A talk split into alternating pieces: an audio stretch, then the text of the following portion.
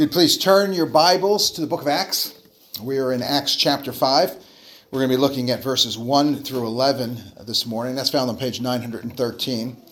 But to give us context, I'm actually going to start the reading what we looked at last week at chapter 4, verse 32. And I'm going to read from there through to 511. Because I think we need to see what we looked at last week to set up the contrast. I think Luke intentionally places these instances together so we can recognize the contrast that we see here. And this passage that we're going to look at, it is a difficult passage. It is a scary passage. It, it, it's something that we really don't expect. If you've never read the book of Acts, if you're not familiar with this story, you're going to say, what, where, where did that come from? It's something that we don't expect. And we see something I think that we don't like. We see an aspect of, of God that we would rather not see. We see his swift and decisive judgment in this passage. And if, if we're honest, it fills us with fear, it fills us with confusion. So, Acts starting at chapter 4, verse 32, going to 511. Hear now the word of the Lord. now, the full number of those who believed were of one heart and soul. And no one said that any of the things that belonged to him was his own, but they had everything in common. And with great power, the apostles were giving their testimony to the resurrection of the Lord Jesus, and great grace was upon them all. There was not a needy person among them, for as many as were owners of lands or houses sold them and brought the proceeds of what was sold and laid it at the apostles' feet. And it was distributed to each as any had need. Thus Joseph, who was also called by the apostles Barnabas, which means son of encouragement, a Levite, a native, native of Cyprus, sold a field that belonged to him and brought the money and laid it at the apostles' feet. But a man named Ananias, with his wife Sapphira, sold a piece of property. And with his wife's knowledge, he kept back for himself some of the proceeds and brought only a part of it and laid it at the apostles' feet. But Peter said, Ananias, why has Satan filled your heart to lie to the Holy Spirit and keep back for yourself part of the proceeds of the land? While it remained unsold, did it not remain your own? And after it was sold, was it not at your disposal? Why is it that you have contrived this deed in your heart? You have not lied to man, but to God. When Ananias heard these words, he fell down and breathed his last. And great fear came upon all who heard of it. The young, man ro- young men rose and wrapped him up and carried him out and buried him. After an interval of about three hours, his wife came in, not knowing what had happened. And Peter said to her, Tell me whether you sold the land for so much. And she said, Yes, for so much. But Peter said to her, How is it that you have agreed together to test the Spirit of the Lord? Behold, the feet of those who have buried your husband are at the door, and they will carry you out. Immediately she fell down at his feet and breathed her last. When the young men came in, they found her dead, and they carried her out and buried her beside her husband. And great fear came upon the whole church and upon all who heard of these things. Let's pray. Lord, this is a difficult passage. And Lord, it is, it is, uh, it is troubling for us. Lord, I do pray for your spirit to be with us. I pray for your spirit to be with me, that I will rightly divide this word, rightly explain this word. And Lord, that we will hear from you. This is a message to us. And Lord, we pray that you will give us fear if we need fear, but also give us comfort as well as we look at this. And Lord, we pray, as always, that Jesus will be seen and Jesus will be glorified. And we pray this all in his name. Amen. Well, this is one of the most difficult passages, I think, in all of the New, New Testament. And it's really difficult on two levels. The first level is we just don't like it. We don't like what it shows. It shows immediate judgment. And it seems, if we're honest, it seems harsh. It seems too sudden. It seems completely out of proportion with the actions of, of Ananias and Sapphira. And we don't like the picture that it paints of God. Right? God seems to be moody. He seems to be unstable, unpredictable. It kind of reminds me of, of stories that I've heard of people who would grow up with an alcoholic or an abusive father. And these people would say the thing that, that was the worst part was really not the abuse. The worst part was the seemingly randomness of the abuse. Right? One day, the, the father, it could be a husband, abusive husband, may be pleasant, may be charming, may be fun loving. But, but at a drop of a hat, it would change and, and brutally beat the child or brutally beat the wife. And, and, and the problem was they never knew what would set them off. It, it could be something seemingly innocent, something small. And this certainly, this had this, this walking on, on eggshells around the Father, and, and that was the worst part. Well, is this how it's presenting God? Is this how we see God? Is this what this, this passage presents about God? Now, logically, we know this is not true. Logically, we know this is not the characteristic uh, of God. But when we read this, this is the, the visceral response that we have of this incident. It, it, it could leave this impression. So, this is the first difficulty we have with this passage. The second difficulty is, is we don't really understand what the text actually means. What is the reason that we see this judgment? Why does what, what is Luke trying to, to have us understand about God, understand about the church, understand about ourselves from this passage? I don't think it's, it's, it's as straightforward as we might think. We have to resist two dangers here we face when studying this passage. The first is, is we don't want to blindly accept what we think it, it, see, it says without actually understanding it and actually paint an unbiblical uh, picture of God. But also, second, we don't, we don't want to explain away the passage. We don't want to soften the passage and, and, and have it say something different because we don't like what it says.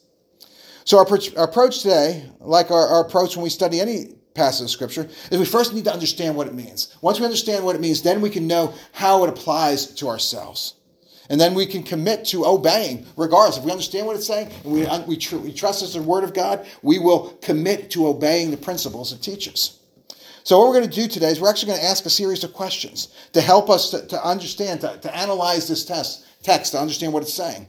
And the last question is going to be what is our application? What is the Lord trying to say to us now with this, with this test? How, how is He applying it to us? So these are the first questions that we're going to answer. We're going to look at them one by one. So the questions, there's five questions we're going to answer. The first question is what was the sin that was being judged here? What was the sin? And what wasn't the sin?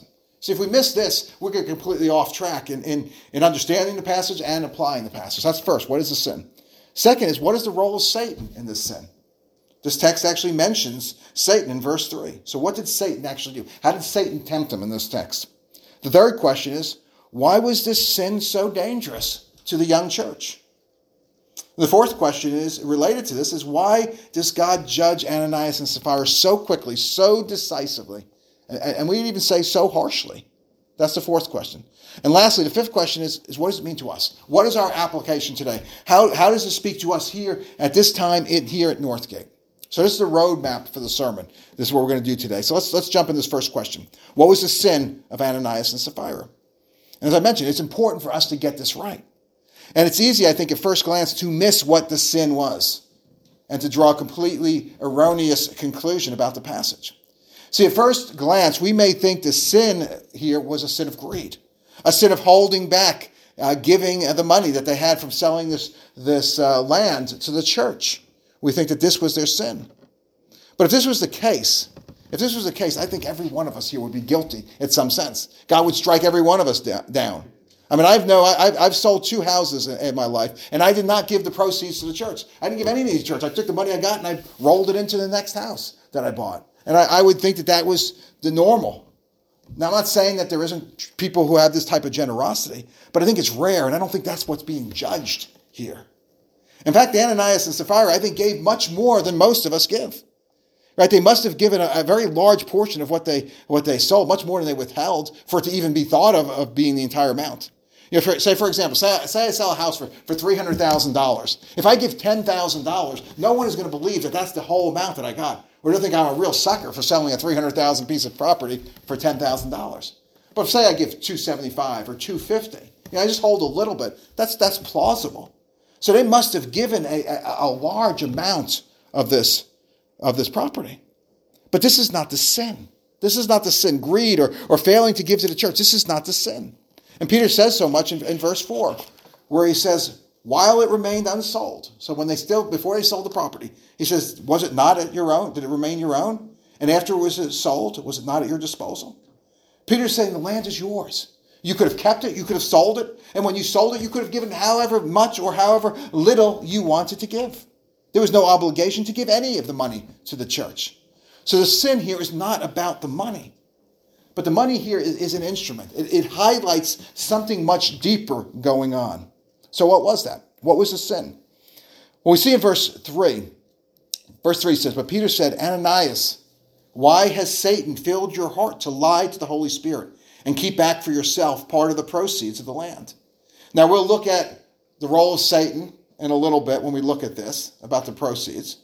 But it appears here that the sin is that there was a sin of lying to the Holy Spirit. It was a sin of, of keeping back some of the, the proceeds of the land. And implied in this statement is that Ananias and Sapphira must have claimed to have given all the money to the apostles. And I think this is confirmed in Peter's inquiry of Sapphira in, in verse 8. Verse 8 says, And Peter said to her, Tell me whether you sold the land for so much. And she said, Yes, for so much. And I think the way Luke positions this account here, immediately following what we looked at last week in chapter 4, verses 32 to 37, I think this gives us a hint at what's behind the deceit. See, Ananias and Sapphira, they saw others selling their land, they saw others bringing the money to the apostles, and I think they wanted to do, to do this as well. I think they got caught up in the moment. They got caught up in the joy and the exuberance of what was going on and, and, and seeing people giving, giving and, and having such an impact of the church. And they wanted in. And I think their motives may have been pure at the time. They may have really intended to do all this and, and not to deceive anyone.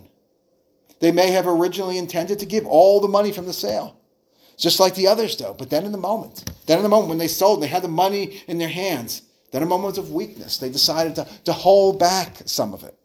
And really, this would have been fine if they would have said, I, I, I can't afford to give all of it. I'm going to give 80%, 50%, 20%, whatever.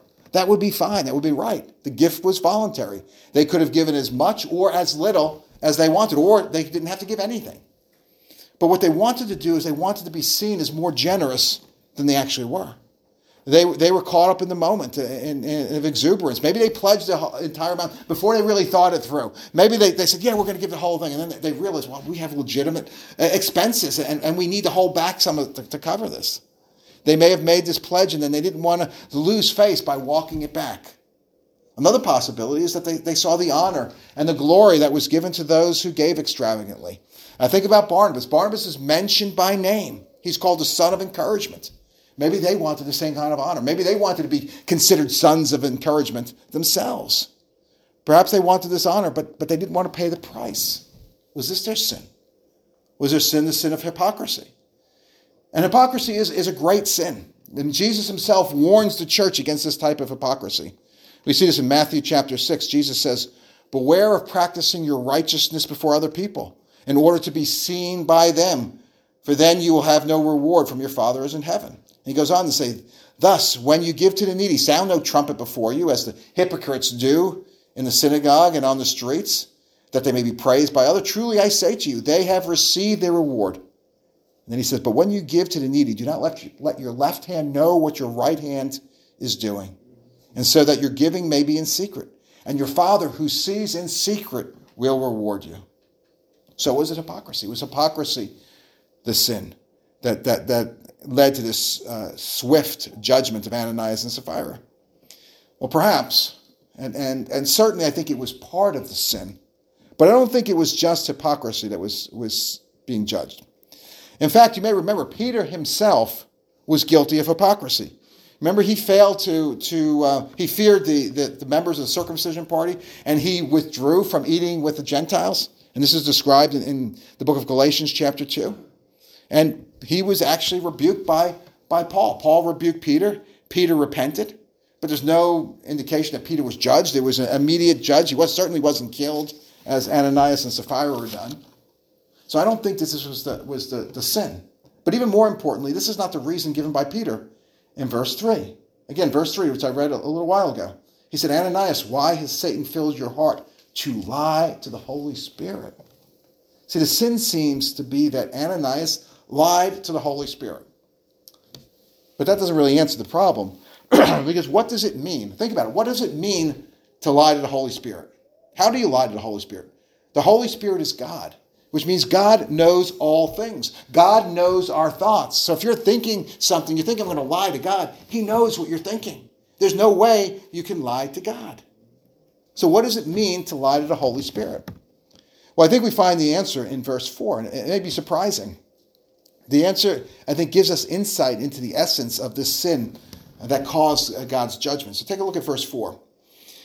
Peter says to Ananias, While it remained, the land remained unsold, did it not remain your own? And after it was sold, was it not at your disposal? Why is it that you have contrived this deed in your heart? And here's the important part. He says, You have not lied to man, but to God. See, this is the key. They didn't lie to man, they lied to God. And this is what I think it means to lie to the Holy Spirit. See, when they lied to the apostles, when they lied to the church, claiming that they gave the entire amount for the sale to the church, they weren't lying to mere men. They were lying to God. They were lying to the Holy Spirit. So here, lying to the church is actually, in fact, lying to the Holy Spirit. And I don't think they, they purposely thought this out. They didn't think they were lying to the Holy Spirit. I believe they were simply thought they were lying to Peter or lying to the apostles, lying to mere men, but not lying to God. And I think this is, this is at the heart of their sin. So what, what they did in this lie is that they put God to the test. They put God to the test. They did not believe that God was real. They did not believe that he was involved in his church, that he was there with his church. They saw this, this amazing movement of the early church, um, fueled by the Holy Spirit, where, and they, they saw that it was just simply a, human activity. It, it, they didn't see it as a sacredness in the church. They saw the apostles as, as, as mere men. And yes, they were. They were fallen, uh, sinful men, and, and in and of themselves, they're no different, certainly no better than anyone else, any of the other disciples. But what Ananias and Sapphira failed to see, and this I believe is the heart of their sin, they failed to see that Christ was present in his church. They failed to see the Holy Spirit had empowered and directed the church. See, the church was not merely a human institution. It was the very bride of Christ. The church is not something natural, the church is something supernatural. And this they failed to see. See, Peter and the apostles, in and of themselves, yes, they are mere men. But they were apostles that were appointed by God, set apart by God for service as leaders in this church. And in their role as the, the Lord's anointed, they represented God. They represented God. So lying to the apostles was, in fact, lying to God's representative, lying to God himself. And this brings us now to, to the second question that we have of this text. What was the role of Satan? What was the role that Satan had in this incident? So again, let's look back at, at verse 3. So but Peter said, Ananias, why has Satan filled your heart to lie to the Holy Spirit? So according to, to, to Peter's question, the temptation here came through Satan. And although the effect of this uh, temptation was that Ananias lied to the Holy Spirit, I don't think that that was the direct temptation. I don't think Satan said, lie to the Holy Spirit. I don't think that was what it was. I think the direct temptation was for, for Ananias not to lie to the Holy Spirit, but rather to be blind, to blind to the, the supernatural operation of the Holy Spirit in the church. So the, the effect of this, this satanic blindness is that they failed to recognize failed to recognize that something amazing was going on, that God was actually involved in this church. And lying to the apostles, God's anointed leaders in this church, was in fact lying to God himself. Satan had just blinded them to that reality. They didn't see it. They said, Satan said, they're just mere men. And Satan had tempted Ananias and Sapphira basically to, to walk not by faith, but to walk by sight. The temptation, it could be something like this, you know, don't get too carried away with, with, with giving all this money to the apostles. Right? They, they don't need all of it. You should keep some of it for yourself. You have, you have legitimate needs, legitimate uses of this money. And nobody will know. Yeah, you, you promise to give the whole thing, but if, if you give 90%, if you give 80%, no one's really going to know. Just tell them you give them the, the whole thing. They'll never know. They don't need to know. And Satan's strategy here is to take our eyes off of God and put them on ourselves, on our own needs. And he deceives us into, into thinking that we can't trust God, that we, we, we, we cannot trust his word, that we must first trust ourselves, we must look to ourselves. And isn't this Satan's strategy? We see the Satan's strategy all the way back to the garden, all the way back to the beginning. What was Satan's first temptation? Our first parents in the garden. Did God really say? Did God really say? It's implying that you really can't trust God. You can't trust His words. It's better to trust your own senses. Trust what you see. Trust what you can figure out. This is Satan's. This is Satan's strategy, and he still uses it today. He uses it on us today, implying that we cannot trust uh, we cannot trust God's word. And we see Satan's same strategy when he tempts Jesus in our, in our gospel reading that we heard. Right? If you are the Son of God, turn these stones into bread. It's implying that God's word that was spoken at Jesus' baptism, this is my beloved Son, in whom I am well pleased. It's implying that you can't believe that. You're not really God's son. Satan's basically saying, Jesus, you can't trust your father. You can't. You have to take care of yourself. You have to use your power to, to take the matters into your own hand and turn these stones into bread. This is the way Satan operates. And Satan's temptation to Ananias is you can't trust God to provide for you. You sell your land, you have nothing. You give it all to the apostles, you're going to be out on the street. You won't be able to take care of yourself. You must hold some back. You got to trust yourself. You got to trust what you can see. Trust in this money. In addition, Satan probably even tempted them to some jealousy. Uh, probably tempted them to, to, to the hypocrisy of, of, of, looking at an envy of looking at, at Barnabas, tempting to want the honor. You know, why does Barnabas get this? You deserve what he gets. Everyone's saying how great he is and that he's the son of encouragement. You could be saying the same thing. That's what Satan is doing. That's what Satan is tempting them to do. And Satan's temptation is basically for us to believe God, not to trust the testimony of the Holy Spirit. Either the, the testimony of the Holy Spirit that is found in God's Word or through the miraculous healings and the miraculous generosity that was witnessed among the disciples. And this unbelief, what this unbelief is, is putting God to the test. And this is exactly what Peter says to Sapphira in, in uh, verse 9. This is verse 9 says, But Peter said to her, How is it that you have agreed together to test the Spirit of the Lord? See, they put the Lord to the test by failing to recognize that he is real, by failing to recognize that he is present in his church, that he is holy, that he is the Spirit of truth himself, and that he expects truthfulness among his people. That's how they put him to the test. And this is the same attitude that we that we've seen in our Old Testament reading that, that Nathan read from us from, from Exodus 17. See, the people had put God to the test. They're, they're in the they're in the desert. They see God's miraculous provision for them. They saw God parting the, the, the Red Sea so they can pa- pass on dry land. They saw this pillar of, of cloud and, and, and pillar of fire directing them through the wilderness. Every day they received manna from heaven to survive to feed them. And now they don't think they're going to have water. Now they don't think that they can trust God for, for water. They don't trust God. They put, their tr- they, they put the Lord to the test. As as the passage says, they say, Is the Lord really among us? They see all this evidence and they still don't trust it. They put the Lord to the test. Now, are, not, they, are they not just like Ananias and Sapphira? Ananias and Sapphira, they saw the miracles of the speaking in tongues. They saw the healing that John and Peter did at the temple. They saw the supernatural acts of generosity. They saw the absence of need and poverty among the disciples. They may even see the, the ascension of Jesus himself into heaven. But did they trust that God was among his people? Did they trust that he was active in his church? No. They put the Lord to the test.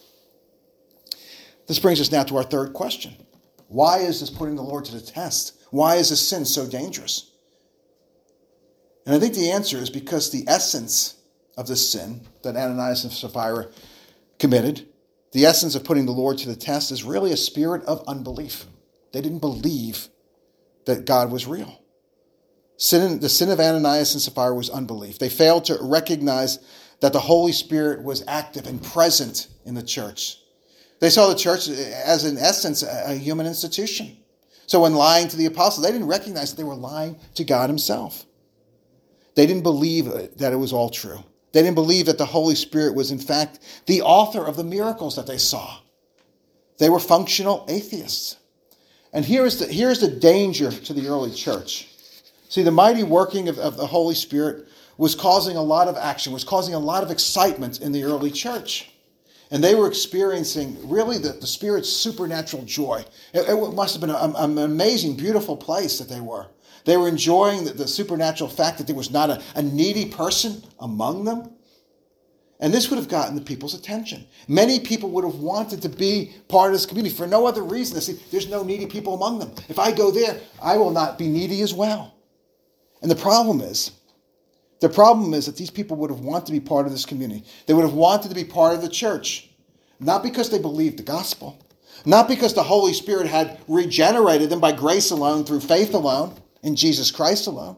Not because they were new creations in Christ. Not because they were citizens of the kingdom of heaven rather than the kingdom of man.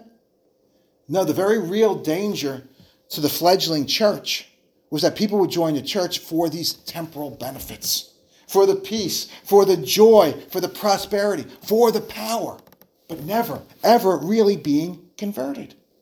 And you see what a disaster, what a disaster that would be? This would corrupt the church. It would dilute the purity. It would cause it to be a mixture of, of the holy and the profane. remember, the church had a mission. They had a job given to them directly by Jesus himself. You remember what that was? I mention this every sermon. It's, it's the theme verse of Acts. Acts 1 8. You guys are going to have it memorized before we're done with this series.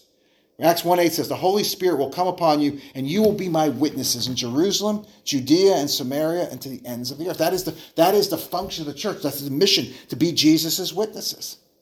Well, how could a church filled with unbelievers be their witnesses? Filled with those who, who just wanted the benefits of God, but did not have the Holy Spirit?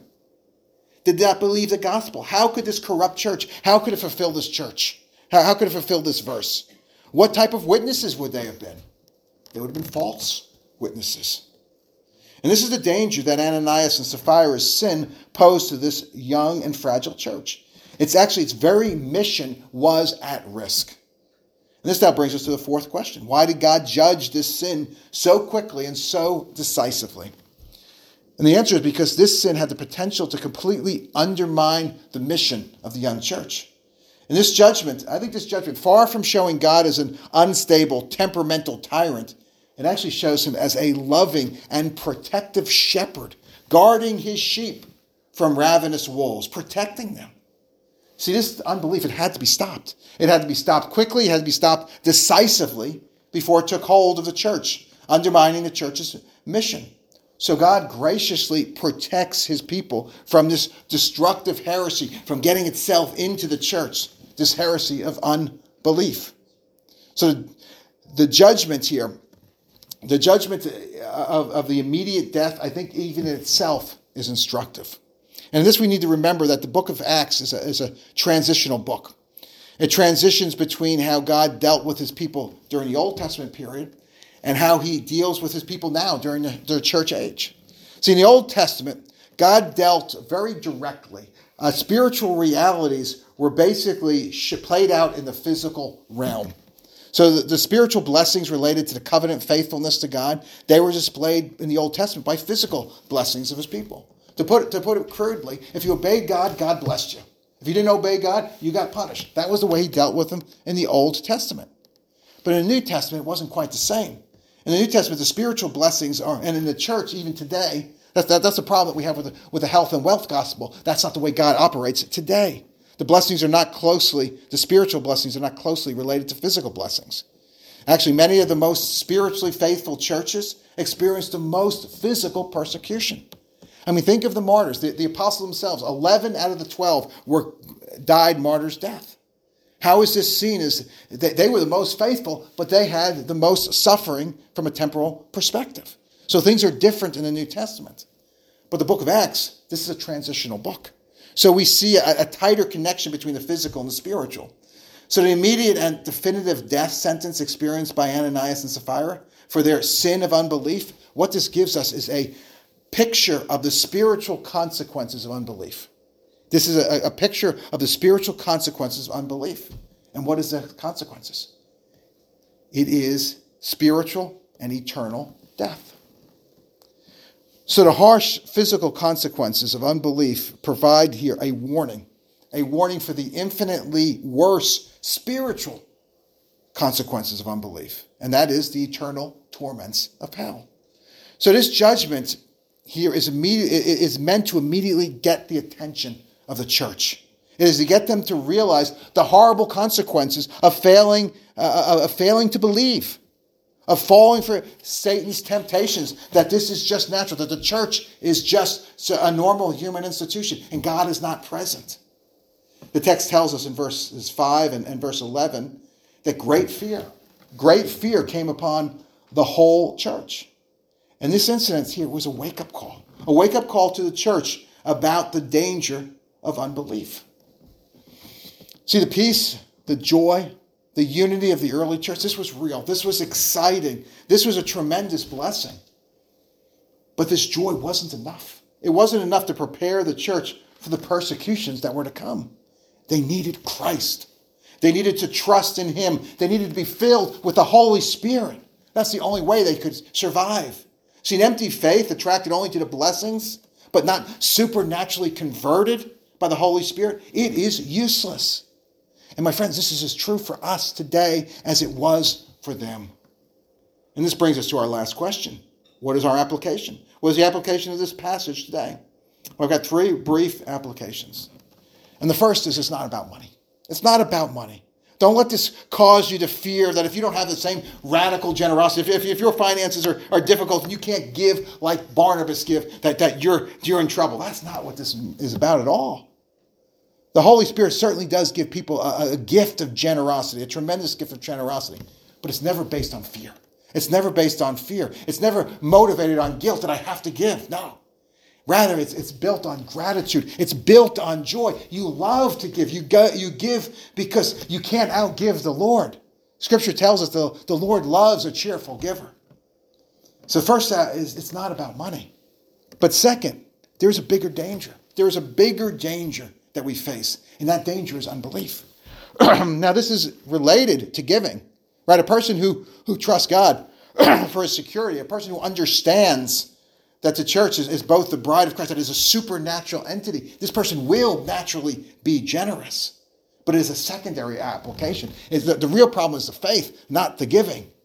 We understand, we need to understand that God is real. And we must walk by faith, not by sight. And walking by sight will put God to the test, We'll display a, lack of belief.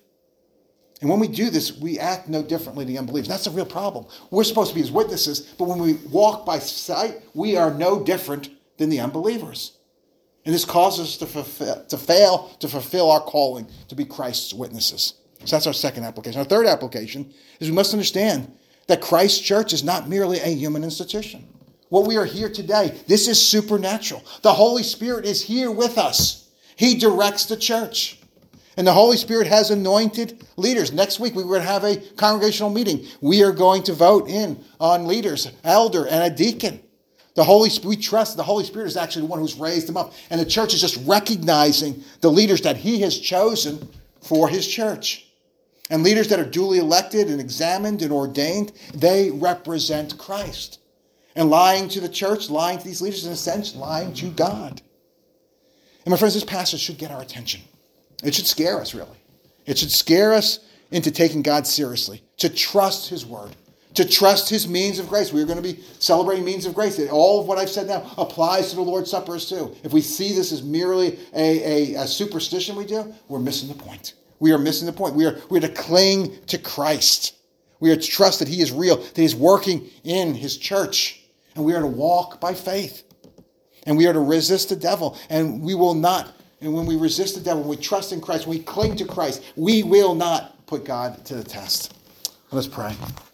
Heavenly Father, we do need you. We do need Christ, Lord, because we are all tempted to putting you to the test. And I pray, Father, I pray for each one of us here, Lord, that you will strengthen our faith, strengthen that we will trust in you, that you will become more real to us than all those outward distractions. There are many outward distractions that we have fighting for our time, fighting for our allegiance. But Lord, we pray that you will become more real. I pray you will do that as we celebrate the Lord's Supper, that you will become more real to us. I pray this in Jesus' name. Amen.